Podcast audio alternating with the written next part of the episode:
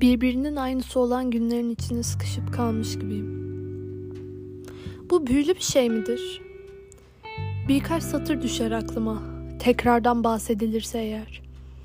Şöyle yazmış Barış Bıçakçı bizim Büyük Çaresizliğimiz kitabında. Yanıtlarımla da yetinmez, gerçekten mi dersin? Ciddi misin ya da yemin et. Bir kez daha onaylatmak istersin. Sana bütün soruların için tek bir yanıt vermeye kalkışmak, söyledim ya diye kestirip atmak ne kaba ve aptalca bir davranış olurdu. Tekrarın ve hayatın güzelliğini reddetmek olurdu. Hayat tekrardan ibarettir çünkü. Hayatın gücü tekrarın gücüdür. Günlerin, ayların, mevsimlerin gücü. Tabii bir de şiirin. Şiirlerin tekrar eden dizelerinin gücü. Evet evet, aynı günler bile büyüleyicidir. Bakarsan eğer bu dizelere. Aslında hiçbir şey aynı değildir. Bu satırlar bile belki de aynı kalmayacaktır. En azından ben onları her okuduğumda aynı olamam. Canım sıkkınken birkaç şiir okuyorum. Sonra geçenlerde yazdığım bir şiir ile karşılaşıyorum. Ve okumamı onunla sonlandırıyorum. Bu Kasım'a armağan edercesine ekrandaki yazıya bakıyorum. Papatya şiirin adı. Şöyle satırları. Değer bulman için bir başka gezegene ihtiyacın var. Dünya sana layık değil. Olamayacak da zaten. Keşke deme, rezil ederler seni. Başlıca kendin ezip geçersin keşkelerle kendini.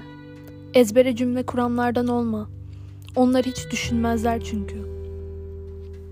Onların evreninde matematik 2 artı 2'den ibarettir. Sen sayıların soyutluğundan yakın. Bir şeyin gerçek olması için illa görmen mi gerekir onu? Soyutun varlığını sorgulamak hakkındır. Gerçekliğini sorgulamak değildir. Sayılar ederi kadar değil gibisinden bir cümle etmiştin yani. Her şey değerinden fazla ediyor zaten. İnsan dışında. Çocukken annenin sana kıymetli yavrum deyişi ne kadar da hoşuna giderdi. İrem'in yanında dese suratın düşerdi neden? Kaç yaşına geldin? Hala akların düşmeye yüz tuttuğu saçlarında ellerini gezdirip keşke onun sözünden çıkmasaydım diyorsun. Keşke oyun oynarken kömürlüğe girmeseydim. Şşt, keşke dememelisin.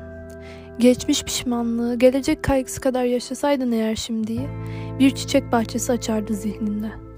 Ama sen yaşamak nedir bilemedin. Çünkü çok sevdiğin anneni yitirip gittin. Seviyor sevmiyor çiçeğinin gerçek adını öğrendiğinde ağladın. İnsanların ona papatya demesi o çiçeğin papatya olduğu anlamına mı gelirdi? İnsanlar çoğu zaman ne konuştuğunu bilmezlerdi ki. Mesela taziye için gelenler biliyorlar mıydı ki ağızlarından ne çıkıyor? Başın sağ olsunmuş. Olmuyordu işte. Siz de gelmeyi verin, yalnız bırakın beni demek geldi içinden. Sessizlik yükseldi yalnızca gözlerinden. Yemyeşil gözler, yaşamaktan geçen ölüm. Ya da ölmek için yaşamak vesaire. Duvarlarını sarıya boyadığın odana sığınıyorsun. Yalnızlık bir dil oldu sende. Ben de senden önce yalnızlığın ile konuşuyorum artık. Bir çay demliyor bana. Hiç sevmem oysa bilmiyor. Öylece duruyor. O benze atmış haliyle yüzüme de bakamıyor. Saat bir olu veriyor. O da çekip gidiyor kendi diyarına. Gözlerini yumuyorsun sen.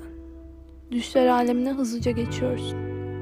Annenin ismini sayıklamayı bırakıyorsun. Sadece sırıtıyorsun uyurken. Sanki düşlerin hakiki senin. Ve eğer hakiki ise düşlerin, gerçekliğin ne anlamı kalır ki? Her gün aynı, ben aynı. Her şey gerçek, her şey yalan, ben farklı, her gün farklı. Ne olacak diye sormak ahmaklık mı? Tekrar eden günler ahmaklık mı? Bilmiyorum. Bilmiyorum. Sorduğun soruları onlarca kez sormanı diliyorum.